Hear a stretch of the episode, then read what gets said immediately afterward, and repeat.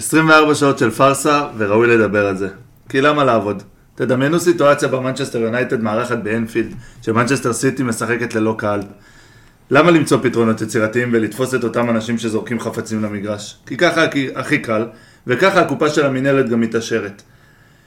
ראינו מה קרה פה בשנת הכד... הקורונה ואיך הכדורגל נראה ונשמע כשלא היה קהל. שמישהו יעביר למינהלת ולדיינים, אין כדורגל בלי אוהדים. יאללה, מתחילים.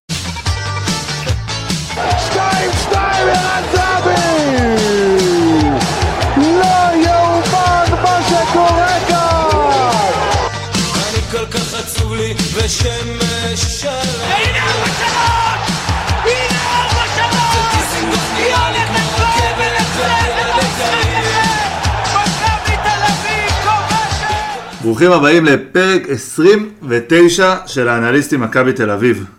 אני אומר שלום עכשיו לאורן שניידר, אהלן, ברק בלייברג אהלן. ודור ביטון. שלום, שלום. מה קורה חברים? לא יכולת להמשיך עם אהלן אחי כבר? שני אהלן, מה לא על אהלן, מה אתה ראש קשה? אה, טוב, בואו נתחיל ככה עם הסיבוב המהיר. אה, אורן? אה, הסיום המהיר שלי, אני לא אחבר אותו יותר מדי למשחק דווקא, זה קצת האווירה הכללית. אני רוצה להגיד שזה לא גרביץ' 2 של העונה. אני רוצה, א', שחיפה לא יחגגו לנו על הראש שבוע הבא, וב', שנסיים לפחות מקום שני. אנחנו ברצף של עשר שנים שלא סיימנו מתחת למקום שני, בואו נמשיך את זה, יש על מה לשחק.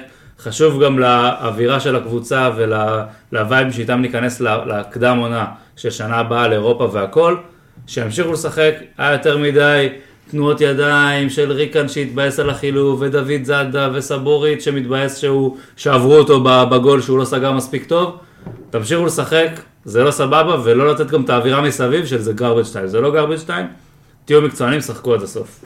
ברק? אה, האמת שהתחושה שלי מהמשחק הזה הייתה מאוד, מאוד ריקה, בגלל ה- כל העניין הזה של העונש רדיוס, באמת, זה הדבר הכי מיותר. כאילו, אין, אין דבר מיותר מזה, גם אם עכשיו נבוא ונגיד שאני מאוד מגזים, 400 איש בשער 11 התפרעו, עדיין על כל בן אדם שהתפרע, יש שם תשעה אנשים שלא התפרעו, ועוד שלא נדבר על שאר היציעים. די עם הרדיוסים האלה, אפילו הניצחון הזה הרגיש מאוד ריק ומאוד לא כיף, האווירה באצטדיון הייתה מאוד מת- מתה. זה לא עונש שעבר מהעולם כבר כאילו? מיושן, כן. זה ממש מיושן. מי עושה את זה? 15-20 שנה נותנים את העונשים האלה, זה לא מזיז עזר? בשום דבר, זה רק הפך את פשוט המצב מגביר ליותר את כישלון גרוע. המערכת, רק, רק מגביר כמה העונש הזה גרוע. אני באמת לא מצליח להבין, כאילו, נותנים את אותם אנשים, לא מרחיקים את האוהדים, שעושים את הדברים האלה, וזה חוזר חלילה, ככה... העיקר אה, שמו כמה שיותר מצלמות, כן? כן. דור, סיבוב המהיר אה, שלך. אז אני אלך הפעם, אני אדבר על השופטים, אבל אני לא אדבר על השופטים על הדבר שבדרך כלל, על מה שמצפים שנדבר מהמשחק הזה. אתה יותר על התספורת שלו עכשיו. אה, כן, על זה שהוא דומה יותר מדי לאבא שלו, אבל שניר לוי המשיך איזושהי מגמה שאני רואה כל העונה מכל השופטים, מגמת ההרצאות. אה, גבר, באת לשפוט משחק כדורגל, לא באת להעביר הרצאה, לא כל משהו שפאול, פאול היה, לא נתת צהוב, תן להמשיך את המשחק. אה, תפסיק להרצות לגולסה, לגלאזר, לא יודע, גם, גם שחקנים של נתניה, זה לא משנה. גם הוא, גם ליבוביץ', באמת, יש את הקטע הזה שהם מגיעים ובאים לחנך. די, מספיק, אנחנו לא שם. אני חייב לציין דווקא ששניר לוי הוא אחד הצעירים ה- והנורמליים. הוא שפט אתמול את המשחק, יחסית יחסית בצורה נורמלית, לי- בלי יותר אבל מדי שלא ילך באמת בעיות. לכיוון הזה כן, של כן, שופטים שעושים את משמעית. זה יותר מדי. אה, טוב, בואו נעבור רגע למערך שאיתו בחר קרסטייץ' לשחק אתמול. שינה את ה-442 יהלום. ל- הוא עיצב אותו מחדש, לא, האמת שזה זה דווקא מאוד שונה, 4, 2, 3, 1. פתח עם ה-4, 2, 3, 1 כשאלמוג ב-10. זה קשה לי עם זה ברמה, מה- ברמה האישית, כי זה 10 זה עמדה של השחקן שצריך הכי הרבה החלט, אה, קבלת החלטות הכי טובה במגרש לטעמי. ואילון אלמוג עם הקבלת החלטות הכי חלשה במכבי תל אביב, שנה וחצי. זה לא העמדה שלו, הוא לא אמור, הוא לא ידע לח- לחלק שם את הכדורים, לא ידע לקבל את ההחלטות הנכונות, וגם ראו את זה במהלך המחצית הראשונה, עד ששינינו את המערך. אה, בלי קשר אה, בכנפיים, אה, ריקן אה, הצליח להחזיק את האגף, אבל אה, מאוד התעייף שם לדעתי, ויובנוביץ' באגף כרגיל אה, די אבוד. אני לא יודע אם הוא אבוד, תראה, קודם כל נגיע לחוסר הסכמה הנוספת שלנו לשחקנים, אני ואתה, על הרבה שחקנים לא חושבים אותו דבר. אה, לקחת לי את הספוט. בדיוק, יש- יש- יש מספיק מקום לא להסכים איתי לכולם. אה, לגבי המערך אבל, אני חושב שאגב את ה-4-2-3-1 הזה ולשים את אה, יובנוביץ' בכנף, ראינו אותו גם משחק בכנף ימין אה, נגד אה, סכנין זה היה, שזה גם בכנף ימין, הוא מנסה איתו דברים, הוא כן הולך על ה-O442 מהלום הזה, או 433 אה, שהוא שם את אה, יובנוביץ' באחד האגפים כבר כמה פעמים. אני חושב, אני מבין את הכיוון שהוא הולך אליו, אני חושב שחלוץ ברמות הגבוהות היום בכדורגל המודרני צריך להיות מסוגל לשחק ביותר ממקום אחד, ויכול להיות שזה מה שקרסטייץ' מנסה לבנות פה. בסוף, חד אמרתי גולמיות שפוננו, הזאת, אבל אה, לבנות את העניין הזה. אני לא יודע אם זה על חשבוננו, בסוף השחקן יישאר איתנו עונה הבאה, את כן תביא את זהבי, לא תביא את אוקיי, זהבי, אתה להקים המאמן פרצה. כנראה לא יישאר עונה הבאה. יכול להיות, אבל אני, אני רוצה להאמין שהיושרה המקצועית שלו מספיק גבוהה, כדי להגיד אני עושה מה שאני יכול, אולי הוא כן יישאר בסוף הרי, אם לא נסגור את איביץ', לא יודע את מי נצליח להביא, כבר נכשלנו בעבר בלהביא מאמן מספיק טוב, אני לא יודע מה יקרה, בוא נניח שנייה שהוא לא משחק מלוכלך, והוא עושה מה שהוא חושב שנכון, ולפי זה הוא משחק, אני חושב שזה נכון שחלוץ ברמה הזאת יהיה רב גוני, אני חושב שהתנועה שלו מהקו מצוינת, ויש מה לשחק איתו שם, לדעתי ראינו הוא את זה שיפר את באחד הראיית- הפעמים. הראיית משחק שלו. זאת אומרת של. יובנוביץ'. יובנוביץ' שיפר את הראיית משחק שלו מאז שהוא הגיע למכבי, וגם את הפסים, לא יודע אם... לא, הוא לא נתן פסים מטורפים. זה גם אבל- התאקלמות באמת. כן, אבל אה, ממש אה, ממש נראה שהוא יותר קולט את המשחק. בסוף אנחנו צריכים אבל גם לתת לנו אופציות באיך שאנחנו משחקים. עוד דברים לגבי המערך, אני חושב שבעיקר שיטת המשחק, או הקונספט שאיתו קרסטייץ' הגיע היה נכון. הוא משחק ככה נגד נתניה, הוא משחק ככה נגד חיפה. הוא אומר, קבוצות שלוחצות מאוד מאוד טוב. אני לא מניע כדור עכשיו מאחורה ונותן לגלאזר וסבורית וגולסה. ראינו בדקה 40 שסבורית ניסה להניע את נכון? הכדור, ואיבד גם. הוא אה, וגם סאי איבד כדור מאוד מאוד מסוכן, נכון. וזה במיוחד. שנתניה לוחצת גבוה כל כך. גבוה ולוחצת טוב. יש קבוצות שלוחצות בין גבוה. הטובות בין בליגה. חד משמעית, אולי אוקיי. הטובה בליגה. הם גם לוחצים מאוד גבוה ומאוד טוב, אבל גם הכדורים הארוכים האלה אל מול ההגנה שלהם, שיש להם את גנדלמן ואת הפלבוב הזה. גלבוב. קשה להגיע איתם, אבל. זה עדיף מאשר שיחטפו לך. כדור קרוב לשער. בסוף, המצבים הכי מסוכנים שלנו הגיעו מכדור ארוך מאוד של דניאל פרץ לאגף, עוד כדור ארוך לאגף שאני לא זוכר שניהם לצד של אלמוג. הכדורים הארוכים האלה נתנו לנו את המצבים הטובים, וגם שיחקנו פה משחק position. אז עשינו סלט עם position position, שיחקנו משחק שאמרנו, אנחנו לא רוצים את הכדור קרוב לשער שלנו, בואו נדחוף קדימה, קצת כמו נתניה, התקפות מהירות, כדורים מהר יוצאים קדימה, לא להסתבך, כי כשהם תופסים אותנו לא מוכנים, הם מאוד טובים. לדעתי התפיסה הזאת ניצחה לנו את המשחק. זה לא היה משחק טוב של מכבי, זה גם לא היה משחק רע, שיחקנו שונה ולא כמו שאנחנו רגילים, בסוף זה עבד. עובדתית המערך הזה במחצית הראשונה לא עבד, בואו נסתכל מבחינה סטטיסטית. לא, נכון. אה, לא שלטנו בכדור, 59 אחוז אה, מול 41 לטובת נתניה. לא רצינו לשלוט בכדור אבל. מבחינת איומים, הגענו רק לשני איומים במחצית הראשונה, רק אחד מהם הלך למסגרת, נתניה היו עם שניים מעשר. אה, אגב, המחצית השנייה היה לשתי הקבוצות שבעה איומים, אנחנו עם שתיים למסגרת והם עם אחד למסגרת, זה בעצם הגולים גם. אה, זה לא בערך אומר שזה לא עבד שוב, ויתרנו על הכדור, ויתרנו על השליטה. אם אתה מגיע לשני איומים והקבוצה היריבה שלך מגיעה לעשרה איומים, לא עבד לך המשחק במחצית הראשונה, לא יעזור. בסוף המטרה של המשחק שלך היא לאיים על השער ולהכניס כמה שיותר אני לא יודע. לגמרי. המטרה של המשחק זה לנצח. נכון. יפה, אתה נגד חייב- חיפה- אתה חייב להכניס גולים וחייב לאיים נגד על השער. חיפה זה ש- במחזור אתה הראשון לא יכול. לבנות על זה כל כן, פעם אבל- ש- שיהיה לך 2 מ-7 במחצית השנייה, ששניהם גם יהיו גולים. יש אתה. אבל, יש עניין אתה לא של מדיניות. הכלה כזאת, שאתה מכיל את נתניה אליך, ואז אתה מוצא אותם, אה, מה שנקרא, עם המכנסיים למטה, עם הכדורים הארוכים, נכון. שזה מה שחיפשנו. זה נכון שזה... אה, ש- זה קצת תפיסה של זה קבוצה לא- קטנה. נכון. אבל ככה, אני- אבל- זהו, אבל אני חושב שאתם קצת זה מפרגנים גם פה נכון שזה לעניין לא הזה, עבד, זה גם נכון. שזה לא עבד ב-100%, אני מסכים איתך לגמרי, בגלל זה גם שינינו את המערך, אבל הרעיון הוא היה רעיון טוב. זהו, אולי המערך לא אני חושב עבד, שאתם מאוד תפיסה טובה. מפרגנים פה למכבי ולקרסטייץ' בעניין הזה. זה לא מכבי, זה, זה היה נראה במחצית, אני אמרתי, ישבתי ביציע וישבתי עם חברים ואמרתי, זה נראה כמו משחק של קבוצה קטנה, אי אפשר לראות את זה. אני, אני אגיד דבר כזה, אני רציתי לעשות את הפתיח שלי, התלבטתי איך לעשות את הפתיח, ובגלל כל ה-24 שעות האחרונות באמת החלטתי לפתוח ככה עם המינהלת.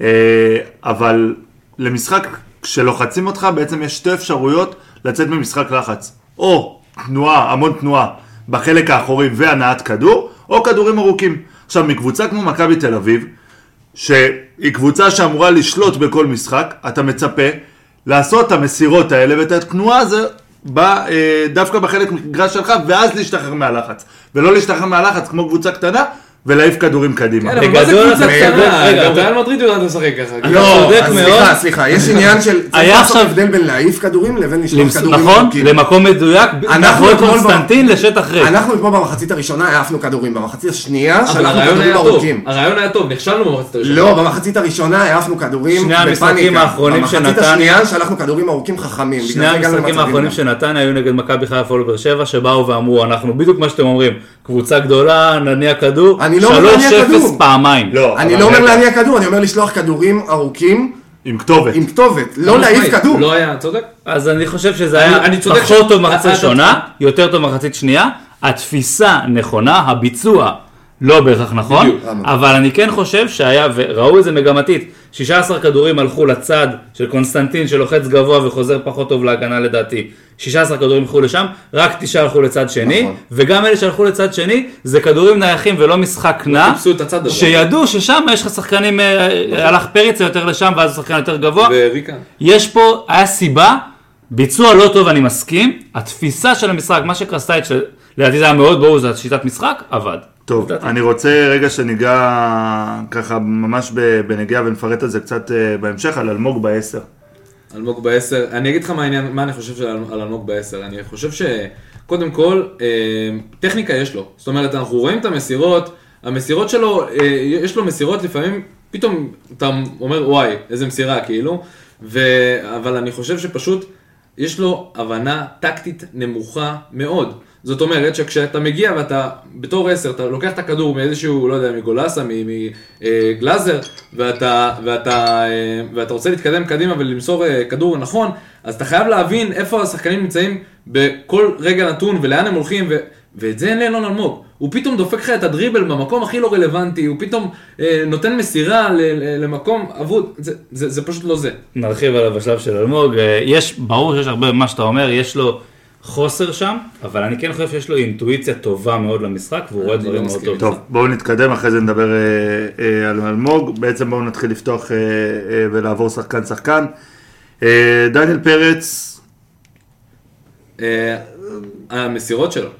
בוא נדבר רגע על משחק. הרגל. משחק הרגל. דניאל פרץ הביא שם את הכדור הארוך לאילון אלמוג שם, ויש לו את הכדורים הארוכים הטובים ב- ב- ב- בליגה אה. לשוער. לגילו, הטוב בליגה לגילו. לא, הטובים באמת ל- לשוער, וזה ממש אה, נה- נהדר, ממש טוב מאוד, יוצא מן הכלל טוב. וואו, איזה פרגון. אה, טוב, בואו, אתמול דוד זאדה פתח. היה לא רע. היה לו רע, לא יודע. לא יודע אם הוא לא היה... גם לא היה כן, טוב. לא היה טוב. כן, דוד זאדה קלאסי כזה, משחק.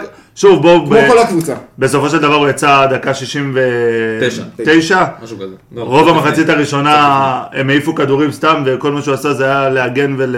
נכון, מסכים. ולזה. היה לו קשה מאוד לתפוס את השחקנים, נכנס סך הכל לשישה אה, מאבקים, שזה מעט מאוד לדוד זאדה שבדרך כלל נייד ומגיע להרבה מקומות.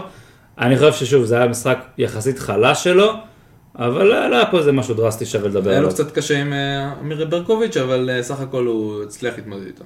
ג'רלדש, ראינו אותו בגול השני אתמול. משהו שלא ראינו מג'רלדש, כאילו אני חושב כל ראינו את זה גם העונה. נגד סכנין, אה, שהוא נתן כן, את הכדור מפיו. זה, אבל שוב, זה הבלחות. זה הבלחות. אני חושב שאנחנו רואים פה ניצוצות, אני אגיד משהו על ג'רלדש, על המשחק הזה, היה משחק טיפה יותר טוב, לא היה משהו, אגב 11 חילוצי כדור, אבל גם תשעה עיבודים, אה, 17 מאבקים ב-65%, סך הכל משחק בסדר, לא מה שאני רוצה להרחיב עליו יותר מדי. אני רוצה להגיד דבר אחד לגבי ג'רלדש, וזה קשור לעונה הבאה, עונה רעה של ג'רלדש, אבל אנחנו יודעים את הפוטנציאל שיש לו, ולא הייתי בועט אותו מהר מדי. אני חושב שזה שחקן שיש לו, יש יכולת לנצל ממנו הרבה מאוד, ולכל הפחות הוא יכול להיות חיזוק טוב כזר, כמגן ימני שני, אולי עם גיא מזרחי או whatever, וזה שחקן שאתה אומר, אני יודע מה יש לנו, לפעמים זר שאתה מכיר, הרע שאתה מכיר, זה יותר טוב מהרע שאתה לא מכיר, ואני חושב שג'רדש מראה שהוא יכול לחזור לעצמו. זה גם היה... חוזה, רגע, חוזה לעונה הבאה יש לו, בעיקרון לפי האופציה של כן. דקות והזה. אה, אם לבזבז עליו עמדה של זר כמגן שני, הכל יודע אם- שאלה של איך הקבוצה בנויה. בדיוק. הכל שאלה בבניית קבוצה, אם נשאר לך ספוט של זר. כן, אבל זה אה, גם ספוט של זר בהרכב. כן, כי בדיוק, יש לנו נכון. חמש מתוך שש שצריכים להיות בהרכב, נכון, והשישי לא חמישה יכול מתוך להיות. שישה. חמישה מתוך שישה. אה, טוב, הוא יהיה מה. שכן רציתי לדבר על ג'רלדש, זה דווקא בצד ההגנתי, שפחות דיברו על זה. אני חושב שהוא היה מאוד טוב בצד ההגנתי. רוב המשחק שיחק בכנף שלו אה, טועמאסי. לא הרגשנו אותו יותר מדי. אפשר אה, לזכות את זה לזכות ג'רלדש. אה, אני, אני חושב. רגע עוד משהו אחד, שג'רלדש נוח לו כשיש לידו אה, שחקן כנף, אה, וכשקובאס נכנס, ממש ראית שכשקובאס מושך טיפה יותר לאמצע, העקיפה, עזוב, אה, לא רק העקיפה הזאת של הגול, אבל באופן כללי, יותר נוח לו לפתוח, יותר נוח לו לפתוח את. הספרינטים שאנחנו מכירים אותו, אה, וזה לא קרה כמעט בכלל אה, מאז שקרסטייץ' הגיע, מכיוון שלא שחקנו עם כנפיים אמיתיות. אני חוזז אחלה, אבל... אה, לא, חוזז גם יותר לוקח את הכנף. בדיוק, הוא גם. לוקח יותר מתחבר לקו. אה, כשקובס כאילו חותך יותר לאמצע. נכון. אה, טוב, שני הבלמים. אה, סע, נתחיל עם סע. אני מקווה שהוא בסדר. הוא נפצע שם... שלח לו רפואה שלמה. לא מאוד משנה לי, כי אני מבין שלא משאירים אותו ונשאר זה, כן. כן, וואלה. מפתיע שהוא נפצע. ברמה האישית אני מקווה שהוא זה לא. לא, אבל הוא נפצע בפנים, לא? בפנים וירך זה כזה. פנים לא ירך. יודע, הייתי במגרש, ראיתי זה. זה היה לי פנים תראה, כאילו. זה, לפתוח לא, אסכולה כזאת. הוא קיבל- הוא הרפואה. קיבל בוקס מ- אה, אוקיי. מדניאל פרץ ונפל על הירך. יש לנו קטע כזה העונה, גם נחמיאס, כל משחק שהוא משחק, גם ג'וסווה כל משחק, יש להם פציעה קבועה בראש, בבטן, נכנסים בהם. בשורה התחתונה, סע עם אה, אה, שבע מ-11 מאבקים אה, מוצלחים, ומאבקי ת- קרקע 4 מ-7, לא נכנס לתיקולים בכלל. עיבודי כדור. אה, עיבודי כדור 2. סך הכל משחק אה, סולידי, לדעתי, לא לא משהו מיוחד מאוד. לדעתי בגול הוא היה, היה לו בגול- חלק גדול מאוד בגול, יצא, ל, יצא ל, לקחת כדור שהוא לא יכל לקחת, יציאה מאוד מאוד לא נכונה, השאיר את סבורית בעצם מול שני השחקנים של נתניה שלא היה לו, סבורית יכל לעשות יותר, אבל בסוף זה יותר, אה, אתה יודע, זה כמו שוער של עוצר פנדל. זה גם התיאום, התיאום בהגנה כאילו, הוא לא טוב. התיאום בהגנה זה, זה תיאום לא גול ראשון, זה לא גול רע. ראשון אבל, זה לא גול ראשון שאנחנו סופגים על דבר כזה. תמיד כשאתה תמיד חוטף גול, זה בגלל תיאור לא טוב בהגנה, לא. לא נכון, לא נכון. אתה לא יכול לחטוף גול אם לא עשית לא, טעות. אתמול היה זה לא נכון, כי הסגירה לא הזאת. שבלם יוצא קדימה, ואז גל משה אה, הראה את זה יפה בטוויטר, שבלם יוצא קדימה, תסגור אחריו, ת- תראה- תראה טוב את הסיטואציה, תסגור בתור בלם, תסגור בתור מגן שמאלי, וזה לא קורה. זה לא קורה העונה במכבי. כן, אבל זה היה מאוד מהיר, דיברת על עיבודים, זה באמת משחק עם המון המון עיבודים, אבל זה גם קשור לסגנון המשחק ששיחקנו בו, אנחנו מאבדים הכי הרבה כדורים לא, לא, בליגה נגד נתניה. איך שראו את המשחק, המשחק עצמו היה המון עיבודים של לא של. סתם, של סתם. של. ל- למסירה החוצה, של אה, מסירה בדיוק, וחטיפה. היה שם איזה התקפה של אה, במחצית השנייה, במחצית הראשונה, סליחה, שג'רלדש ניסה לצאת שם עם ריקן קדימה, והם במשך איזה שלוש פסים שלא הצליחו, יש להם מזל שהשחקן של נתניה יחזיר להם את הכדור. לא הצליחו לצאת קדימה שתיים על אחד, ובסוף הכדור הכדור אבל יצא שנייה, החוצה. אל תנתקו את זה מס- מסגנון המשחק, כשלוחצים אותך גבוה ואתה מנסה לשחק מהר, אתה פחות מדויק. מאוד קל לדייק כשאתה משחק נגד איזה, לא יודע מה, נוף הגליל ש... שנשכבת על החצי שלה, יותר קשה לשחק נגד נתניה שמתנפלים עליך אין בטירוף. בעיה. הכל שאלה של מה אתה מצפה מהקבוצה שלך. בדיוק. אתה צודק, אני רק אומר, זה קשור אתה לזה. מצפה למ- שמכבי בשלב הזה של העונה תהיה קבוצה מספיק מאומנת בשביל לדעת לעשות את הדברים האלה. נכון. אתם מזלזלים בנתניה, נתניה... לא, לא, לא, זה לא, לא, זה לא לא עניין של זלזול. בנתניה, כמו שאנחנו מצפים מהקבוצה שלנו, שתיראה הרבה יותר טוב, גם שתלמד לשחק גם נגד קבוצות שלוחצות אותה. אם זה היה נפילה חד פעמית או משהו כזה, אז אין בעיה, אבל ברגע שאתה רואה את זה משחק אחרי משחק, אז... אני אתן לך? את הדוגמה הכי טובה. קח את, אה, אה, להבדיל אלפי הבדלות, כן? אבל קח את סיטי ריאל שהיה פה שבוע שעבר. סיטי, הקבוצה, באמת אחת הקבוצות בעולם גם היה שלוחצות. רדיוס לסמי עופר? אה, הם באים גם. פה. הם אחת הקבוצות שלוחצות בצורה באמת הכי מושלמת שיש, הם יחד עם ליברפול, וראית איך ריאל הצליחה להניע שם כדור בתוך כל הזה. כמו שאמרת, להבדיל אלפי הבדלות. אין בעיה, אז אני אומר, כשאתה לוקח שתי קבוצות בקנה מידה כזה, כמו שאני לוקח את מכבי, פה בישראל כמובן, קבוצה שאני מחזיק ממנה, קבוצה שאני אה, יודע שיש לה את היכולת, לא השנה, אבל יש לה את היכולת לשחק תחת לחץ, זה מה שאני מצפה מהקבוצה שלי, וכל עוד היא לא עושה את זה, אבל אנחנו יודעים שהבעיה של מכבי היא בהנעת כדור. אנחנו יודעים שגלאזר לא מניע כדור מספיק טוב, גולסה לא בכושר מספיק טוב, ריקן הוא אחלה שחקן ונותן מלא, אבל זה לא הצד החזק שלו. אנחנו יודעים טוב, שזאת הבעיה. במיוחד לא בכנף ימין. בואו נתקדם רגע אה, לסבורית, ש... חייב אתה אמרת. אה, תראו, סבורית קודם כל מבחינת מספרים, והמספרים, יש טעויות, אנחנו מדברים על זה תמיד. הנתונים שאנחנו מקבלים מהאינסטאט, זה קודם כל יש בהם טעויות, והם אה, לא ממושרים לגמרי, אבל זה נותן איזושהי אינדיקציה, יותר מזה צריך להסתכל ולראות מה קורה בפועל. היה לסבורית לפי ה InStat חמישה איבודים במשחק הזה, לפחות שתיים מהם היו איבודים רעים, מסירות לא טובות בהנעת כדור שהוא לא היה צריך להניע, אבל השלושה האחרים היו, ממה שאני ראיתי בקטעים ש InStat נתנו, כדורי עומק, סבבה לגמרי, שגם חלקם כמעט הגיעו. והיה לו מסירה אחת לדוידזאדה שפשוט כאילו הלכה החוצה. כן, נכון. מין צ'יפ לו- כזה. ש... בדיוק, פשוט מסירה לא טובה, אבל לא היה פה, שוב, היה פה שתי כדורים, של... שתי איבודים רעים, חוץ מזה לא היה משהו חריג, אה, 12 חילוצי כדור, סבבה, אחד וחצי של היריב, נכנס סך הכל לתשעה מאבקים, שזה לא מספיק, אבל עשה אה, אותם ב-67 אחוז, אה, 12 אה, חטיפות, הוא קרא את המשחק טוב, היה לו משחק לדעתי לא רע, תקפו אותו קבוצה מאוד טובה. אה, מה שכן, הוא טעה בגול, הוא לא היה מספיק טוב, אבל אמרתי את זה קודם, אני אומר את זה שוב, זה כמו להאשים שוער שלא לוקח פנדל. אני... אני בסוף? אספ... לא, לא, אני אספר לכם ככה... פרק קודם לא הייתי פה. אה, זה היה אחרי סכנין. בפרק לפני, אה, זה היה אחרי הדרבי. וגם בפרק לפני, אני אמרתי שלדעתי... בבאר שבע זה היה. זה היה בבאר שבע, אני אמרתי שלדעתי סבורית אה, מיצה את עצמו פה בישראל, אה, ואם אני הייתי בונה את הקבוצה לשנה הבאה, הייתי משחרר אותו, אומר לו תודה רבה, עושה לו פרידה מדהימה, כשכל בלומפילד עומד ומריע לו על הרגליים.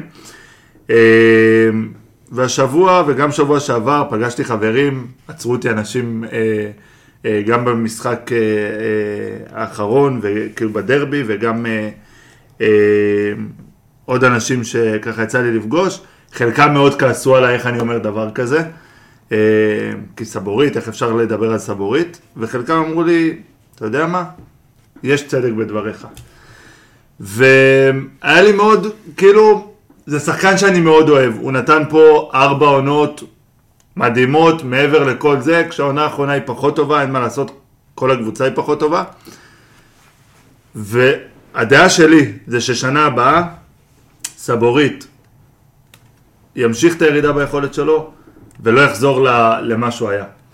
זו רק הדעה שלי. אז אני קודם כל, קשה לי איתה מהסיבה הפשוטה שיש לנו שתי, שתי שחקנים שהם בטוחים בעונה הבאה. אוקיי. שתי זרים, התכוונתי, סליחה, שזה יובנוביץ' ולטעמי סבורית. זאת אומרת, אם אנחנו רוצים להמשיך איזשהו, זה ברמה ממש טכנית, אם אנחנו רוצים להמשיך איזשהו משהו מהסגל הזה, שלד. איזשהו שלד להשאיר, זה באמת אה, אה, סבורית ו- ויובנוביץ', ו- ומסביבם כזה לבנות את שאר הזרים. ברמה הטכנית, לדעתי, אה, סליחה, ברמה של המשחק, לדעתי, סבורית כן איבד את זה במשחקים האחרונים, אבל זה לא באשמתו. לדעתי, מה שקורה, מה שקרה זה ש... אה, ואני, ואני ואורן לא מסכימים על זה, סבורית לא בלם. אני, הוא בלם אחלה, באמת, בלם הרבה יותר טוב מרוב הבלמים בליגה, 90% מהם אפילו, אבל בתור מגן הוא הרבה הרבה הרבה הרבה הרבה יותר טוב. אה, אני יכול להגיד את זה, גם, גם הוא נראה הרבה יותר נינוח בתור מגן, גם את העקיפות שלו, שעושה מגן שמאלי, שדוד זאדה, ממש, אני מאוד מעריך אותו העונה, עושה העונה מדהימה, לא עושה. הכדורים של, שהוא מקבל שם והכדורים שהוא מוביל דרך האגף, זה דברים שלא רואים ממגן שמאלי. הוא המגן השמאלי הכי טוב בארץ כרגע, ולדעתי לוותר עליו בעמדה הזאת, כשבעמדת הבלם הוא עושה פאשלות, הוא מפספס, הוא לא, אה, הוא לא חד כמו שהוא חד בתוך, בעמדה של המגן השמאלי, אה, וגם למרות הנתונים, ולמרות כל מה שהדברים האלה אומרים, אני, אני כן מאמין שבתור מגן שמאלי אנחנו נראה סבורית אחר שאתה ברק, אתה. רוצה להגן עליו או אני? עוד פעם, לדעתי, סבורית, מסיבה אחת ברורה, צריך להישאר פה. אה, סבורית, לא משנה באיזה עמדה תשים אותו, מבחינת החוכמת משחק שלו, מבחינת ההבנת משחק שלו, הוא ברמה אחרת מהליגה הזאת. אה, אנחנו, שחקן, אם השאלה היא באמת הירידה ביכולת שלו, מבחינתי, שחקן שזה השאלה לקראת העונה הבאה, שאתה יודע את היכולות שלו, אתה שואל אם הוא ירד ביכולת, משחק כמו המשחק שהוא נתן נגד חיפה, נותן לך את השאלה. עונה לך על השאלה הזאת. אה, שחקן שיורד ביכולת לא מסוגל לתת משחק כזה, ולשבור את זה משום מקום. מה שכן, אנחנו לא מספיק מעורבים בתוך המועדון בשביל לדעת מה קורה שם, אבל כן צריך להבין למה הירידה הזאת מגיעה. ואם זה משהו שקשור לסוף עונה ולאווירה הכללית שיש במועדון ועם האוהדים, אז בסדר, לא אוהב את זה, אבל בסדר. אם זה קשור למשהו אחר, וזה קשור לאיזושהי פציעה, קשור לגיל, קשור לחוסר רצון, קשור למשהו אחר, אז כן, אז אין מה לעשות, צריך לדעת. להיפרד. אז אני, אני רוצה, אני לאו דווקא מדבר כאילו על, אה, על הטעויות של סבורית וזה, כמו על השפת גוף שלו, אה, וזה הרמות ידיים שלא היינו רגילים לראות מסבורית, היינו רגילים, סבורית מאבד, אז ישר נלחם, זה ההערות לבלמים האחרים ולשחקני ההגנה, שלא היית רגיל לראות מסבורית. כן, אבל אה, זו עונה שכולם... סבבה? אתמול-. ראינו את זה מכולם, כולל ריקן, נכון, נכון, בדיוק, נכון, שאתה לא כולם. רגיל לזה מהם. ודווקא ההערות, אתה אומר זה מאכפתיות. אני רק רוצה להגיד לגבי סבורית, העניין של בלם או מגן, אני חושב שכמו שדור אמר, מגן הוא הכי טוב בארץ לדעתי, בלם הוא top three ויש לנו השוואה אה, לפלניץ' ולוויטור, אנחנו נעלה אותה אה, לפייסבוק לא, ולכל הרשתות, לא נעלה אתכם עכשיו, אבל אני חושב שהסיבה שהוא עדיף כבלם, היתרונות ההתקפיים שלו כמגן הם ברורים ואני מסכים איתך לגמרי, יכול לתת שם מלא. הקטע היחיד הוא שהוא אף פעם לא היה עושה את זה, שורף את הקו וחוזר תמיד אחורה. הוא לא היה עולה הרבה ולא מציג מספיק את היכולת, אבל אם אתה כי תביא הוא לא חוזר. שמאלי, אם אתה תביא מגן שמאלי, כמו שהיה ג'ייר המדור, שיודע לסגור אותו אלכסונית, ויודע... בלם שמאלי. בלם שמאלי, סליחה. אז הוא יעלה יותר? אז הוא יעלה יותר, ואתה תראה. יותר חופש. מעשית עד עכשיו לא ראינו אותו אני מאוד אוהב. אותו, לא נראה לי שהוא ימשיך פשוט עונה הבאה בשביל הדבר הזה. טוב, יאללה, אה, גלאזר, אני מאוד לא אהבתי אתמול את, אה, אה, את הדבר שקרה עם דן גלאזר, שהוא קיבל מכה בראש, רצו להוציא אותו, והוא החליט להישאר על דעת עצמו, בלי רופא, לא בלי... אופייני, לא אופייני זה- בכלל. ממש לא אופייני. זה לא עניין מה של אופייני. מה הכוונה דל את עצמו? זה כאילו... התיישב. באו, באו, לא. אה, לא לצאת הוא התיישב? לא, לא לצאת מ... לחילוף. מחצית השנייה מדובר. כן, אה, כן, כן? לחילוף. אוקיי, זה לא ראיתי. רצו להחליף אותו. הרימו את השלט, באו להחליף אותו, והוא החליט שהוא נשאר על המגרש. זה משהו שנשגב מבינתי. האמת שאני פספסתי את זה, אני אבל אני. מניח שאתה יודע, בסוף אם קרסטר רוצה לצאת, הוא עוצר את המשחק ומחליפים אותו, הוא לא- זה לא שהרימו את השלט והוא לא הסכים לצאת. זה לא יכול אני לקרות. לא הוא אני לא יודע מה קרה. הוא הוא עשה הוא עשה רגע הוא רגע, נתן. לזה, וריקן כאילו גם עוד חיזק אותו עם אה, זה. ישבו, טיפלו בו איזה 2-3 דקות, ואז... רצו להחליף אותו, הכניס- אמר לא רוצה. קניקובסקי עמד על החצי כבר, הרימו את השלט לקניקובסקי. אני בתור מחשבה שחשבתי שקניקובסקי כבר נכנס, פתאום אני אחרי שתי דקות רואה את גלאזר נכנס, הייתי בטוח שאנחנו ב-12 שחקנים פתאום. אז שוב, אני לא יודע לא מה ברור זה, ראו יצא איזה שלוש דקות אחרי זה, כבר אמר שהוא מסוחרר, לדעתי הוא היה לא לגמרי בפוקוס בשלב הזה, זה בדיוק העניין של צא שלוש דקות לפני, כי חס וחלילה לא, יכול יכול לקרות להיות פה שכבר משהו. שם הוא לא, אתה צודק, אבל שוב, בן אדם שהוא לא, אתה יודע, קשה לשפוט. מבחינת אה, נתונים, משחק, שישה עיבודי כדור, ארבעה חילוצים, אה, אגב פה אני מרגיש שהיה יותר חילוצים ממה שזה, אין פה שתי עבירות. שתי עבירות סך הכל, נראה לנו תמיד שהוא עושה יותר, אגב, שבעה אם מדובר תיקולים, באמת על ארבעה חילוצים, זה מספר מאוד קטן מאוד. קטן, קשה לי קצת להאמין שזה המצב, אבל שוב, זה עניין שאיך סופרים את זה, שבעה תיקולים ב-71 אחוז, רק זה, זה בערך ארבעה, כן. אה, זה ארבעה חילוצי כדור, אפילו זה רק זה, זה חמישה, אז קצת קשה לי להאמין ש, שזה מה שהיה שם. בכל מקרה, דן גלאזר, אנחנו מדברים שוב ושוב, וזו הנקודה הזאת, מה שיש לדבר עליו, הוא לא מניע את הכדור מספיק טוב, וזאת הבעיה. מניע רע. הפסים הקצרים. הפסים הקצרים, הקצרים. החשיבה ההתקפית, הנעת הכדור, דריבל, זה שאנשים לא רוצים למסור לך, אנשים לא רוצים למסור לו כדי להתקדם במשחק, אלא באמת אה, יש מצב. גולסה ירד לקבל את הכדור, כן, בעצם, וסבורית, גם אפילו אילון אלמוג ירד אה, נמוך אה, קצת דברים לפעמים. זה בסדר. לא, זה בסדר, אבל אתה- אי אפשר לדלג על שחקן, זאת אומרת, אתה באמת מצפה, גם במיוחד שחקנו את ה-4-4-2 קווים הזה, שהוא יקבל את הכדור ויניע, אבל אתה, אתה כבר לא מצפה בעצם, כי, כי זה גלאזר. טוב, אה, גולסה אתמול לא הראה סיבה מיוחדת לחדש לו את החוזה. גולסה כאילו לא, לא, לא מראה חשק, נותן אה, באר שבע את האופציה. כן. כאילו... עוד פעם, הדיבור הזה על שחקנים שאנחנו מאוד אוהבים ומאוד קשה לנו להיפרד וצריך להבין רגע מה הסיפור שם ולמה זה קורה הכל, אבל באמת משחק לא טוב של גולסה גם מבחינת מספרים. אה, מבחינת מאבקים, הוא נכנס ל-14 מאבקים, לקח רק 4 ב-29 אחוז. אה, 12 תיקולים. זה לא שחקן שלא רוצה, הוא מתוסכל, 12 כמה- טיפולים, כמה? מתוכם מוצלחים? ארבעה. 30 אחוז. 30 אחוז. חושב שלא, כן. סביר לגולסה, גולסה אנחנו מצפים ממנו ליותר, אה, כדרורים אגב, הוא לא נכנס בכלל לכדרורים, הוא לא, הוא לא אה, עבר, מבחינת דריבל לא עבר שחקנים, אה, שזה עוד פעם משהו, היצירתיות הזאת שאתה רוצה לחפש מגולסה, פחות היה. גולסה אבי- בעונה לא טובה, זה נכון, אבל שוב, אני- פחות מתחבר ל- להיפרד משחקנים, כל הקבוצה בפורמה לא אז טובה. בוא נשאיר קבוצה בינונית. לא, לא, לא, אני בוא נשאיר, כי אז מה, קשה לי להיפרד, אני אוהב אותו. בוא נשלח את כולם הביתה, לא, זה לא. עניין של בוא... נ- קודם כל, תמיד יש לך את האופציה להביא חדש. כן, נכון. יכול להיות שהם יהיו טובים, יכול להיות שהם לא יהיו טובים, אבל יש לך את האופציה להביא חדש. אתה לא יכול להיתקע באיזושהי בינוניות כי אתה אוהב שחקן. לא, שוב, אין לי בעיה ש- ש- שיפרדו מרגע בשחקנים, מה שאני אומר זה שצריך לשפוט שחקנים פה לפי מה הם עשו טוב, מה הם עשו לא טוב, ולא בקטע של האם לשלוח אותו הביתה, לא לא צריך להיכנס בכלל לעניין, זה לא רלוונטי, אנחנו גם לא מחליטים את הדבר הזה, אין לזה משמעות. אני בוא כן נדבר מה הוא עושה טוב, מה הוא לא עושה אבל אני טוב. כן חושב שכדאי שנסתכל על העונה הבאה, לטעמי. חד אה, משמעית. חוזה של גולסה לא צריך להיות מחודש, גם כי זה לא נראה שהוא רוצה יותר מדי, וגם כי לא נראה שאנחנו נרוויח אני, אני. רוצה לשאול אתכם שאלה ואולי אתם תצליחו לענות עליה, אבל אה, האם שחקן, לא משנה כמה הוא טוב, מגיע לאיזושהי, אה, לאיזושהי, לאיזשהו מיצוי אחרי איקס זמן במועדון? לגיטימי מאוד. יש כאלה שכן, ויש. כאלה שלא, זה תלוי באופי. ב- בדיוק, בדיוק מה שבאתי לומר, זה גם, עוד פעם, אנחנו מדברים הרבה מאוד מבחוץ, יש כל כך הרבה אה, דברים שיכולים להשפיע על שחקן ועל... בסוף הוא בן אדם כמו כולנו, ומעבר לזה הוא גם שחקן. אנחנו צריכים לזכור את זה, יש הרבה מאוד דברים שיכולים להשפיע על שחקן, ואנחנו מדברים מבחוץ, אנחנו לא באמת יודעים. אנחנו יכולים לשער אם ככה וככה המצב, אז היינו משאירים או היינו אה, שולחים אותו הביתה. אנחנו צריכים להבין רגע מה המצב מתוך המועדון.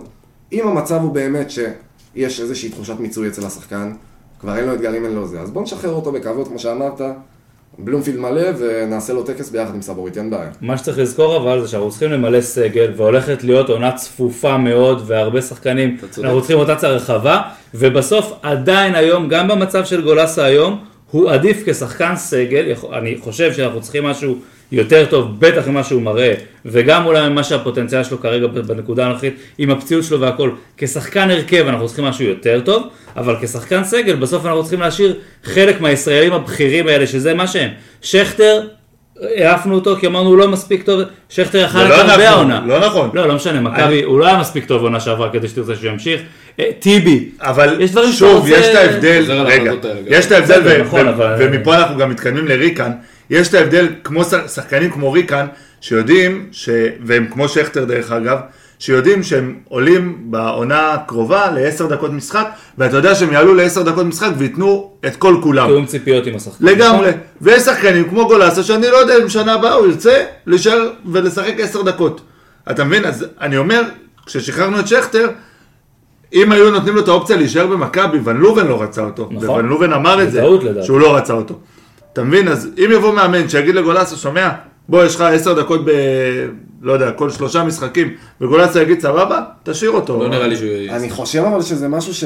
שקצת איבדנו, דיברתי על זה גם בפרק הקודם שדיברנו על קרסטייץ', קצת איבדנו מהכוח הזה של מכבי שבנינו בעשור האחרון. אין ש- מנהל מקצועי. זה בדיוק מה שהיה הכוח של מכבי, שכל שחקן, לא משנה אם הוא משחק, לא משחק, משחק חמש דקות. רוצה להיות במכבי. רוצה להיות במכבי, רוצה- ואם הוא שם, רוצה להישאר. נכון. בלי קשר לדקות משחק שלו. אבל- אנחנו לא, נכנסנו עוד פעם לדיונים האלה של ההוא מקבל רק אה, חצי שעה, ההוא מקבל רק אה, 20 דקות. כן, זה לא כל מצב אחד- שאנחנו רוצים לראות כל במכבי. אחד גם בונה בשביל התחת של עצמו, זאת אומרת, מה שקורה זה שאף, אין כאן הסתכלות לשתי עונות קדימה. ההסתכלות הזאת של מנהל מקצועי שאמור לבוא ולשים את הטביעת אצבע שלו ולהיות אה, כמה עונות רצוף במכבי בלי איזה שהם סיכונים על המשרה שלו. זה אין, וזה פשוט כאילו, רואים את זה. כל שבוע שאנחנו מנכ"ל. לא בונים את העונה הבאה מתוך ידיעה של מה פחות או הולך להיות, זה הפסד של מכבי והפסד גדול. כי אם אתה יודע שאתה בונה את גלוך ואת אלמוג, לא משנה אנחנו רוצים או לא רוצים, גלוך, אלמוג וסתם אני זורק עכשיו, לא. משנה, שרן ייני, בסדר, עליהם אתה בונה את העונה הבאה. אז אתה צריך עכשיו לתת להם ולבנות את, ההרכ... את המערך שאתה רוצה, את ההרכב שאתה רוצה, לבדוק כן, את מי אתה הבעיה שאתה משאיר לא יכול, לא. שוב, ברגע שיקבע מאמן, כי כל עוד קסטייץ' לא נשאר, אז זה לא באמת עוזר. אבל אבל אם יצחקי. הוא האיש החזק, שיודע, הרי כשאתה בוחר מאמן, אתה בוחר מאמן לפי הפילוסופיה של המועדון, זה חלק מהעניין, ואתה אומר למאמן, תשמע, אתה לא קובע לו את ההרכב, ואתה לא אומר לו את החילופים, אבל אתה כן אומר לו, תקשיב, אני רוצה 40 אחוז שחקנים צעירים שישחקו, אני רוצה שאילון אלמוג ישחק לפחות 30 דקות ברוב המשחקים, תעשה את זה בהתחלה, תעשה את זה בסוף, לא משנה לי. אתה כן אומר לו, אני רוצה לשחק 4-3-3, אני רוצה לשחק התקפי, אני רוצה לשחק כדורים ארוכים, זה אתה כן אומר לו. ואם אין מישהו שמתווה את המדיניות הזאת עכשיו, אנחנו מפסידים. יכול להיות שעושים את זה, זה קצת לא נראה ככה. זה מעבר ללומר למאמן, זה לבחור את המאמן לפי הצורת משחק נכון. הזאת. אתה לא יכול לבוא ולבחור סתם מאמן לפי איזה צורת משחק שהוא. שיחק. והנה, אה, שומע, אנחנו רוצים שתשחק ככה וככה וככה. אבל זה ככה נראה עם קרסטאיץ'. בדיוק, כמו שעושים scouting. לשחקנים, צריכים לדעת גם לעשות scouting למאמנים. טוב, בואו נעבור לאבי ריקן. היה משחק די פושר שלו אתמול. כן, אין משהו להרחיב יותר מדי, נתן כמה כדורים טובים, שוב, הוא עושה תנועה טובה והוא עשה שיתוף פעולה טוב עם אלמוג. אה, הוא כן היה מעורב בחלק מה- מהמצבים המסוכנים שלנו. שוב, שחקן יצירתי, שחקן שחושב קדימה, יש לו הרבה מה לתת, בטח כשאנחנו מסתכלים בעונה הבאה, אווירה, הכל. בעיקר מה-. בעיקר מהספסל לדעתי, אבל עדיין. לגמרי. לפי דעתי. העמדה הזאת. בכנף די גמרה אותו, כן, ו-. והוציאה אותו, הוציאה ממנו את כל מה. שלא גם טוב. את האוויר. בדיוק. נגמר לו האוויר. כל מה שטוב בו זה 55. האמצע, זה הלחימה הזאת, זה הטאקלים האלה, זה הבלאגן הזה, זה הוציא ממנו את הכל, ופשוט שבעה גמר לו את. האוויר. הוא עדיין היה טוב. 30%. והוא עדיין היה טוב. שתיים מוצלחים. אה, טוב, אני מדלג רגע על אלמוג, אנחנו תכף נחזור כן. אליו. אה, יובנוביץ', יובנוביץ' אה, שיחק, שיחק טוב, שיחק טוב באופן כללי. אני חושב שמה שאמרתי בהתחלה עם הראיית משחק, ראו את זה, עזוב, אני גם לא מדבר על הריצות כרגע שיש לו, כי זה אני עוד אוסיף, אבל הראיית משחק שלו בפסים שהוא יודע לתת, גם הפס שהוא מסר לנו קובאס, הפס המפורסם, זה ממש אה, מראה שהוא אה, יודע איך לקבל את הכדור, גם אם הוא טיפה באגף, טיפה אה, מבליק, אה, בורח טיפה שמאלה עם הכדור, הוא יודע כן לראות איפה החברים שלו נמצאים. אה, והריצות שלו, הריצות שלו לשטח, זה פשוט, פשוט ללקק את האצבעות, לא ראיתי חלוץ כזה, לא, לא ראיתי חלוץ כזה בארץ המון זמן, שיודע לראות בדיוק את השטחים המתים, ולרוץ לתוכם בצורה אדירה. אני אדבר קצת שונה מדור, אני, אני, בסופו של דבר מה שאני מצפה מיובנוביץ' הוא, הוא חלוץ, פר אקסלנס, הוא צריך לבוא ולבעוט לשם ולהכניס לך את הגולים. לא הגיוני שחלוץ כזה משחק 102 דקות משחק, ולא בועט פעם אחת לשער. לא הגיוני. לא משנה מה קורה, שח, שחקן כזה צריך לבעוט חמש פעמים במשחק לשער, לא משנה מה קורה. דרך אגב- משנה איך המשחק מתפתח. דרך אגב, אם אנחנו לוקחים אה, איזה ארבעה, חמישה משחקים אחורה, אולי קצת יותר, לפריצה היה סריה של איזה ארבעה, חמישה משחקים בלי בעיטה לשער, נכון, וזה לא הגיוני מחלוצים. חד משמעית. אה, ועדיין ברור לנו כולנו שאנחנו רוצים את יובנוביץ' ושפרץ אחד ברור, אחד ברור. ברור, ברור. זה קורה וזה הרבה עניין לא, לא יודע אם אני רוצה הקבוצה את פריצה העונה משחקת. על זה אנחנו לא מסכימים, נדבר על זה. שהנה פריצה, בבקשה. תסביר לי למה אתה לא רוצה את פריצה העונה הבאה, הופה, וכשתראה אותו בבאש או בחיפה, תגיד. אה, על זה אני מסכים איתך, אני מסכים שיש יש עם זה איזושהי בעייתיות ברמה של לקבל אותו למועדון אחר בארץ, אבל אני... וגם שוויקי וקנין לא תשמע אותך.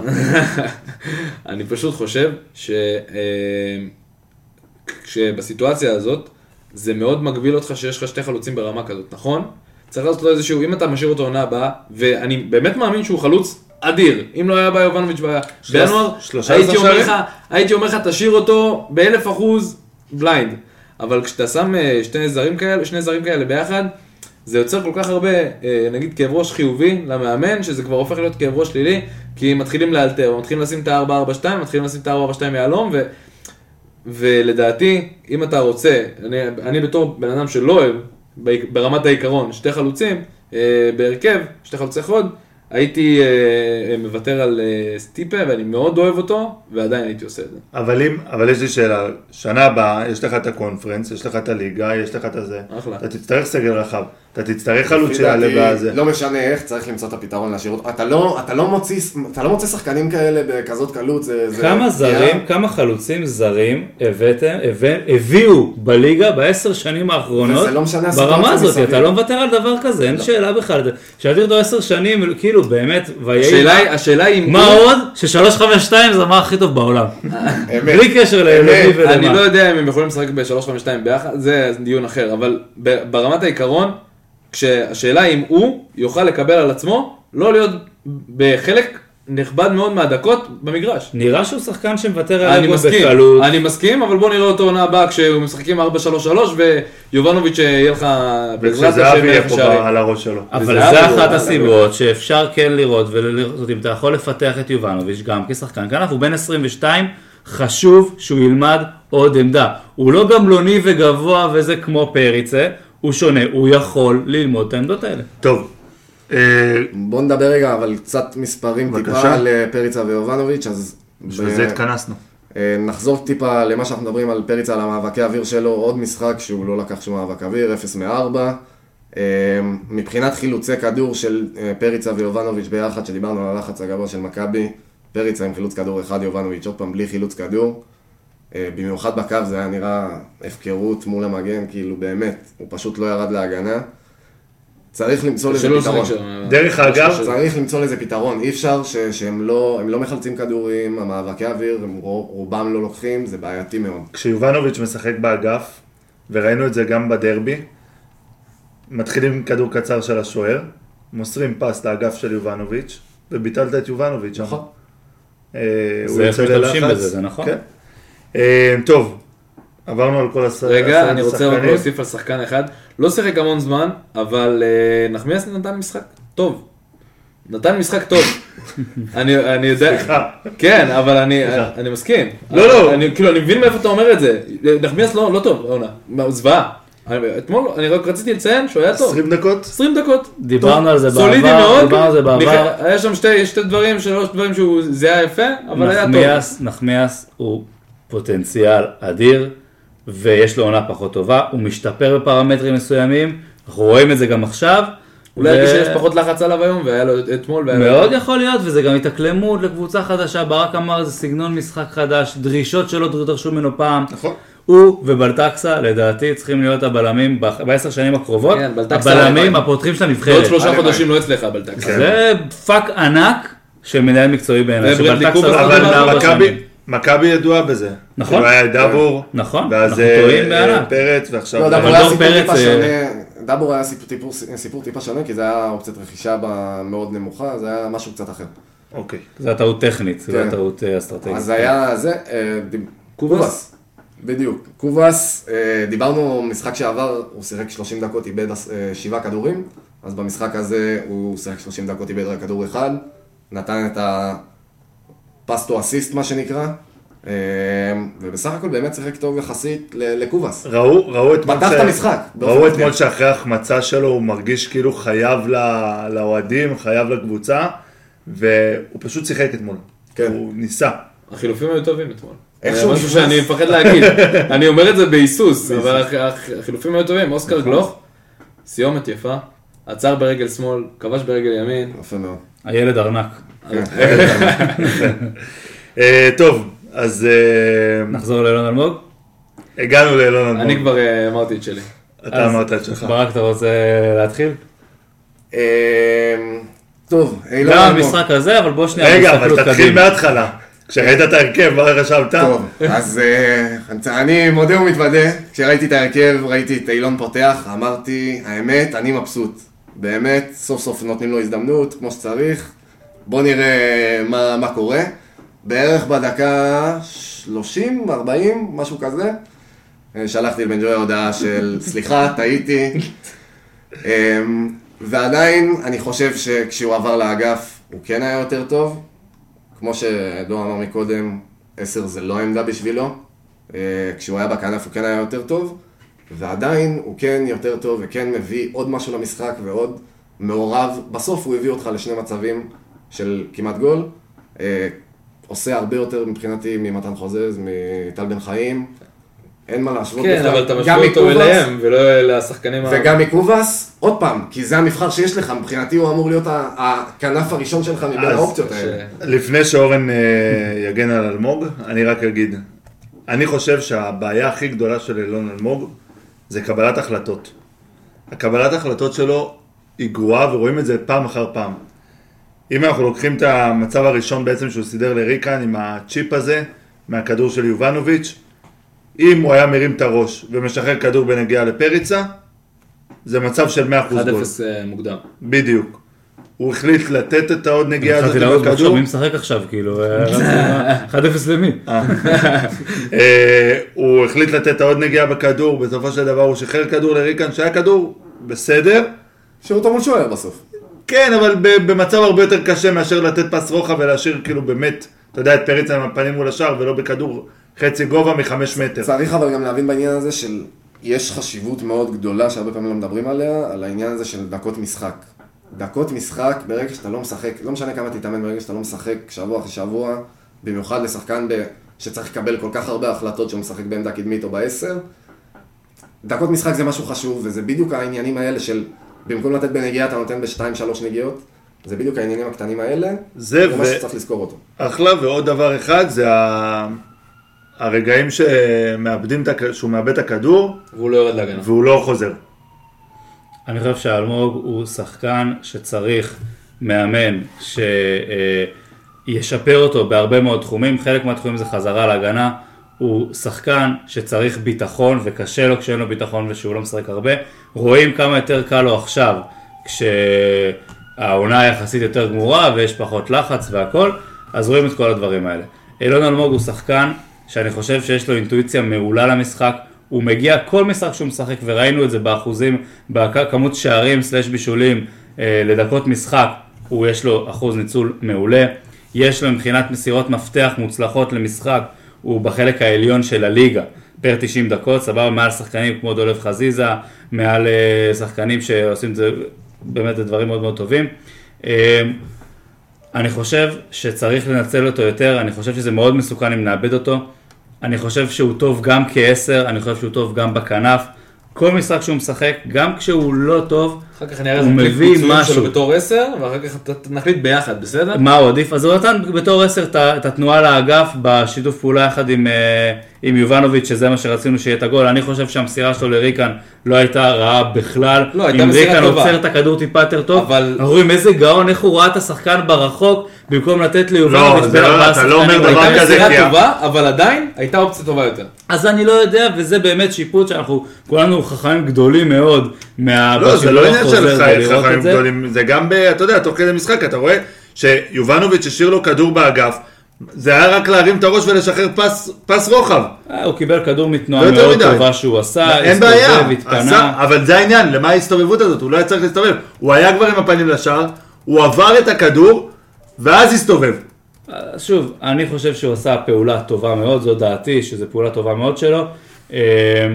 אנחנו רואים את אלמוג באמת כל משחק עושה פעולות מאוד מאוד טובות, מאוד מאוד מסוכנות. הוא צריך להשתפר במקומות מסוימים, הוא עדיין צעיר, יש לו מקומות להבין אה, הבנה טקטית אולי יותר טובה. אני חושב שאלמוג הוא, הוא פוטנציאל ענק, כמו שדיברנו אז, וימים יגידו מה אפשר לנצל מזה. טוב, בוא נראה, אנחנו נראה כבר לאן זה חמש- אנחנו כבר חמש שנים אה, חושבים על הימים האלה של אה, מה 22? ימים אה, אולי יגידו. אולי גם. גאל מרגוליס ייתן מתישהו. אולי גם גאל מרגוליס יחזור והם יהיו אלמוג 96, צמד. לא חלוצים. בוא נראה. אה, טוב, בואו נחזור רגע לפתיח, כי אני חושב שזה משהו שכדאי לדבר עליו. אין מילים. אין מילים. באמת, אני, אני פשוט חושב שכאילו זה מרגיש שבית הדין כל הזמן אומר, אנחנו גרועים בזה, אז בואו נעשה את אותו דבר בדיוק, ולא נלמד מהטעויות הקודמות, וזה כאילו יורקים לנו בפרצוף, אנחנו לא, אה, אה, קודם כל עושים מאיתנו קופים. אה, נגיד על זה שאנחנו לא קופים, אנחנו, אוהדי הכדורגל, כמו שאתם רואים, יש המון המון אוהדים שהם אינטליגנטים, וברק אמר בהתחלה, כמה אחד מ... גם אם אנחנו ממש מגזימים ואומרים שה-450, שזה מספר לא הגיוני, כן, התפרעו במשחקים שעליהם קיבלנו את העונש. אגב, זה מספר לא הגיוני, זה אומר שבמקסימום אזור ה-30-40 התפרעו, ועשו את מה שהדברים עליהם, שקיבלנו עליהם עונש. עדיין, גם אם זה 450, עדיין על כל בן אדם בשער 11 שהתפרע, יש עוד רק תשעה שלא בשער התפרעו. 11, שסגרו, אה, וגם בדיוק. סגרו את שער 11, אבל הרדיוס הזה בסמי עופר זה בכלל יריקה בפרצוף, שלא נדבר על רדיוס אה, בלי קהל, שיש גם לקבוצות אחרות, אה, בלי להזכיר שמות. ביי אורן. אורן עוזב אותנו. אורן עוזב אותנו. וזה פשוט כאילו לא מובן בעליל איך מקבלים שם את ההחלטות. דרך אגב, כל מה שיצא מההחלטה הזאת שבמשחק הקרוב נגד מכבי חיפה, ארגוני האוהדים, הקופים הירוקים והאולטרס של מכבי הפנאטיקס, יושבים אחד ליד השני. מה אכפת להם? אנחנו נקבל עוד אנשים, הם יקבלו עוד כסף, יהיה עוד אה, דיבור, עוד בית דין. יאללה, נו, מה זה משנה? יזרקו פשוט משער 7 או 8 את לא, אתם- הכוסות, לא? שזה... זה כן, זה... אתם מבינים, שזה זה נראה לכם הגיוני שההתאחדות היא זאתי שנותנת את העונשים. ההתאחדות מרוויחה, באיזה משחקים ההתאחדות מרוויחה כסף? בגביע המדינה. למה אף פעם אין עונשים בגביע המדינה? למה זה תמיד בליגה? למה זה תמיד על חשבון הקבוצות? אם אין לכם בעיה לבוא ולעשות את העונשים האלה, ואתם חושבים שזה מחנך את האוהדים, אין בעיה, תעשו את זה על גביע המדינה, שלא רק אה, המועדונים יפסידו, שגם אתם תפסידו. הפעם הראשונה שאני מסכים עם ניסנוב זה מה שהוא אמר היום. כן. אה, זה שהוא לא, הם לא יעלו לשחק או משהו כזה, אני מקווה מאוד שבאמת פעם אחת תהיה... אז הנה, יש אז הצעת נכון פשרה. לכרגע- נכון לכרגע היא הפשרה, אני אושרה. לא מעודכן. אני כן, לא- לא אז מעודכן. הצעת הפשרה, אלונה ברקת באה ואמרה אלונה שהיא ברקת מוכנה, היא כן. היא אמרה שהיא מוכנה שמשחק ה- בלי אוהדים של הפועל יהיה נגדה והיא תביא רק את הקהל חוץ. לבלומפילד. זאת אומרת שיהיה משחק בבלומפילד, הפועל תל אביב, הפועל באר שבע, אוקיי. עם קהל עם חוץ. קהל חוץ של באר שבע. אה, אוקיי, כאילו הדרבי עדיין יהיה עם קהל? כן. הדרבי יהיה רגיל, כאילו. רגיל. עכשיו חי... יש אה, דיווחים שחיפה רוצה לערער על העניין הזה. ובצדק, זהו, זו החלטה מוזרה. איכשהו בצדק. כל ההחלטות פה איכשהו מוזרות. בצדק. תראה, בואו אם נשים את הזה, היום ההפרש 6 בין חיפה לבאר שבע, לא שאני חושב שזה עתיד לקרות, אבל אנחנו- מבחינת ספורטיביות, אם נשים את זה רגע בזה, במקום חיפה גם אנחנו היינו מתעצבנים. חד משמעית, אני לא הייתי רוצה שקבוצה שאני מתמודד איתה על האליפות, ואני עושה פה מתמודד במרכאות כפולות, תארח אה, קבוצה עם קהל שלה, בלי קהל בית, זה גם השלב שנראה לי הפועל כבר יכולה לה- לאבד את העניין בעונה, נכון? אה, מבחינת המיקום הפועל של איבדה את העונה, אה, את העניין אה, היא בעונה. כבר כי איבדה, נכון, נכון. לא. עונשים מעצבנים, למה? שלוש נקודות. הם לא יכולים להגיע לאירופה עונש. אה, נכון. אני לא יודע אם זה יקרה אגב, זה... כן, זה גם בדיונים. אגב, אני חושב שההתאחדות פה, הבית דין די טיפס על עץ שהוא לא יודע איך לרדת ממנו, בגלל זה זה גם אושר כל כך מהר, כל העניין הפשרה הזה.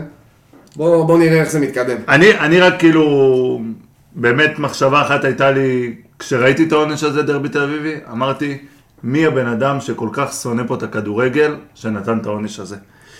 אה, טוב, יאללה, יום אה, שלישי, שמונה וחצי, סמי עופר, עוד פעם סמי עופר. עוד פעם סמי עופר, פעמיים בשבוע, אה, כן, לגמרי. איזה כיף לנו. אה, כיף. משחק, אה, נראה לדעתי, יהיה מאוד מאוד קשה, כי חיפה באה... בלי אבו פאני, בלי ג'וש כהן, מעניין מאוד מה יהיה עם... אה, אצילי לא יספיק לעמוד לדין? או ש... לא העמידו אותו לא, לדין. בכלל? לא, הוא לא יעמוד לדין, כי זה לא לא, צוין בדוח שופט. לא, זה לא צוין בדוח שופט, עדיין יכולים להעמיד אותו. כן, לא על יודע- פי סמך מצלמות, תובע, עדיין אין אה, עדכון. רגע, אז. אבו פאני עם אדום? אבו פאני עם אדום, ג'וש כהן כנראה ייעדר. אני אוקיי. אנחש שזה- שהדיבור על אצילי יהיה אחרי המשחק נגדנו. אה, ניחוש פרוע. שזה פרוע, אוקיי. שזה קשור לתובע. אה, אז אה, בעצם מי שחוזר מג- עם צהובים זה שון גולדברג שחוזר להרכב. באופן כללי, אה, כמה שחיפה אומרת שהיא חסרה, ו- ו- ודין דוד וזה, פה ושם, וקבוצה טובה, קבוצה הכי טובה בליגה, ולא השתנה המון מהמשחק האחרון שלנו נגדם. יהיה משחק אה, לדעתי מאוד מאוד קשה, על ההימורים אנחנו נדבר אחר כך, אבל אה, יהיה נכון אה, לתת לחיפה אולי להניע את הכדור, מה אתה אומר? אתה, אתה לא בעניין בכלל של לתת את הכדור ל...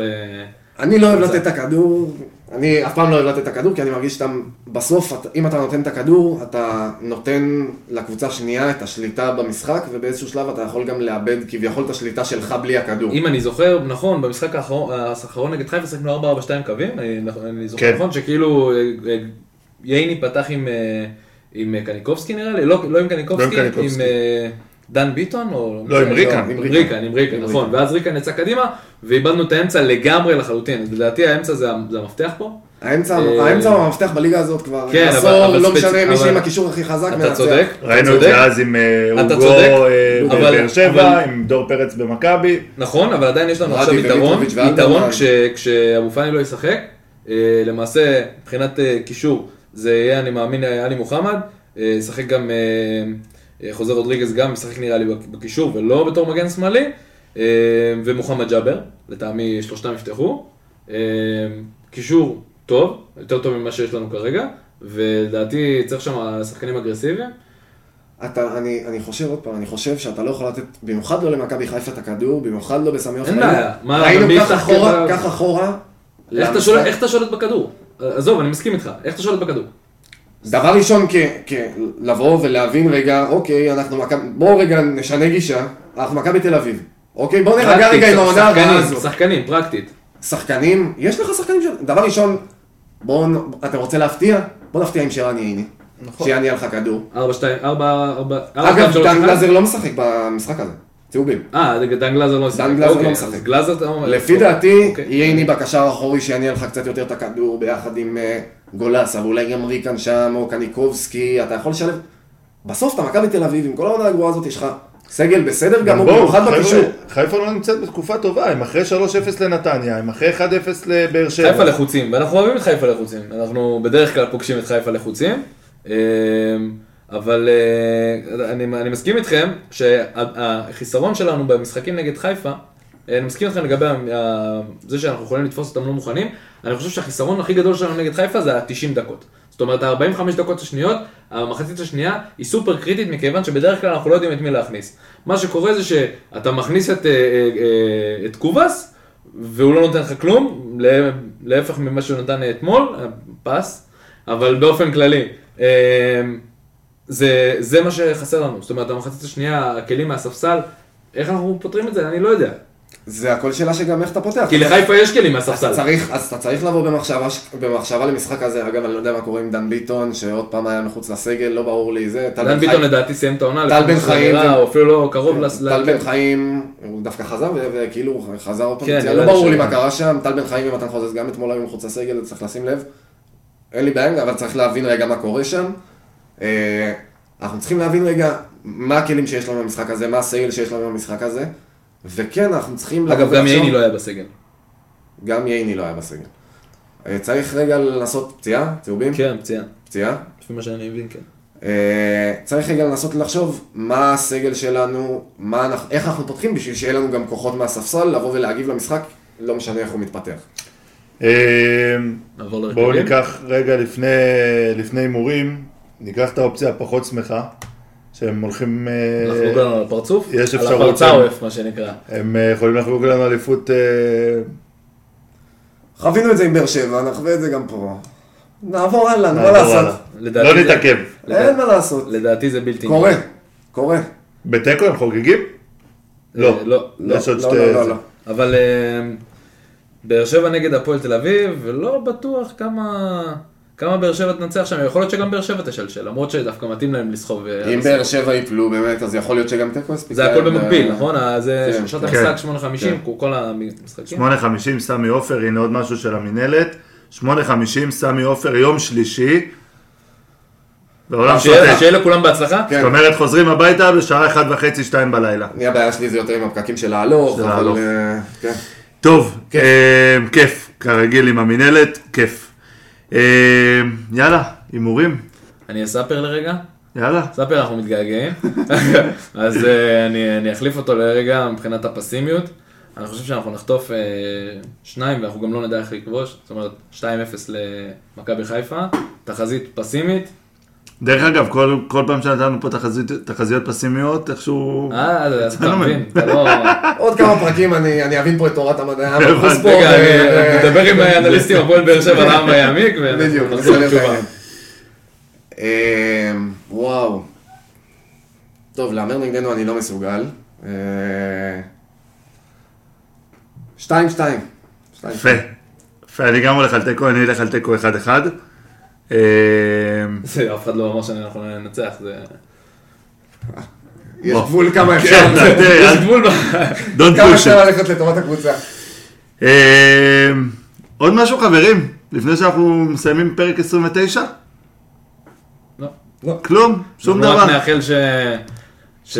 שלפחות נרוויח מהגרבג' טיים האלה שחקנים לעונה הבאה. זה אנחנו מאחלים, אולי נראה עוד אגב, איזה אורל כמה באיה, למה. לא נכנס? אורל באיה? כן. למה, לא. כאילו, מה... ברלין. מה היה חשוב? ברלין לא, הוא היה בסגל לא, לא היה. בסגל, אבל כאילו למה לא להגיד לו... הוא היה בסגל? ספציפית וגם מתחמם. כן. לא מבין למה לא להכניס אותו... סליחה, זה לא אמירה של אוהד מכבי, אבל גם אם היינו עושים תיקו במשחק הזה, אף אחד לא היה זוכר את זה. בדיוק. עדיף ששחקן מהנוער יעלה. טוב, חברים, פרק 29 הגיע לסיומו. אה, דרגו אותנו באפליקציות השונות, אפל פודקאסט, גוגל פודקאסט, ספוטיפיי. אה, אוהבים אתכם. דבר אחרון. יאללה מכבי!